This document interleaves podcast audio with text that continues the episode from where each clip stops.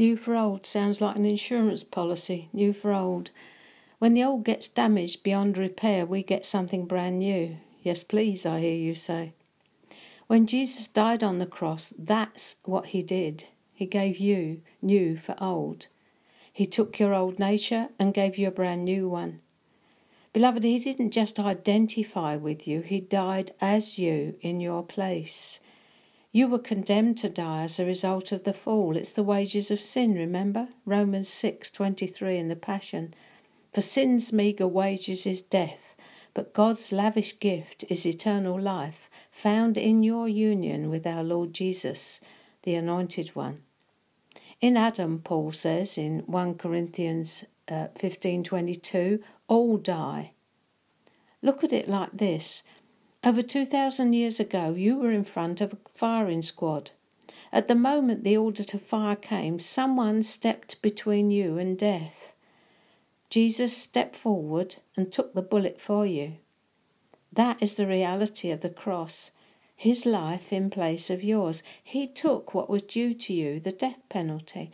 He laid his life down, you went free. He died in your place, then he rose from death, and now he gives you everlasting life. His, new for old, best insurance policy in the world. Only death could set you free from the nature with which you were born.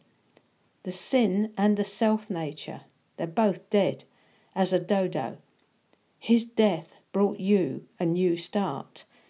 The opportunity to do what we all want, start again. You died in him and you were raised with him in baptism. Colossians 2 12 and 13.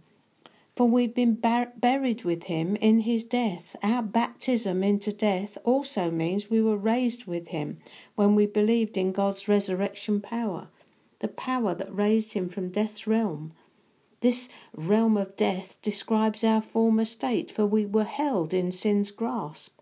But now we've been resurrected out of that realm of death, never to return, for we are forever alive and forgiven all our sins. Now, your new life is to be lived in union with Him. You live again, this time a life free from the shackles of the old sin nature and everything it produced. What an exchange! And it all happened before you were born. No wonder his last words from the cross were, It is finished. Done, dusted. The only thing that remains is for you to totally embrace what he's already done. He's given you not only a new new life, but resurrection life, eternal life, in union with him. Makes you think, doesn't it? As Graham Cooke would say, something got finished before you got started. It really makes you think. God bless you.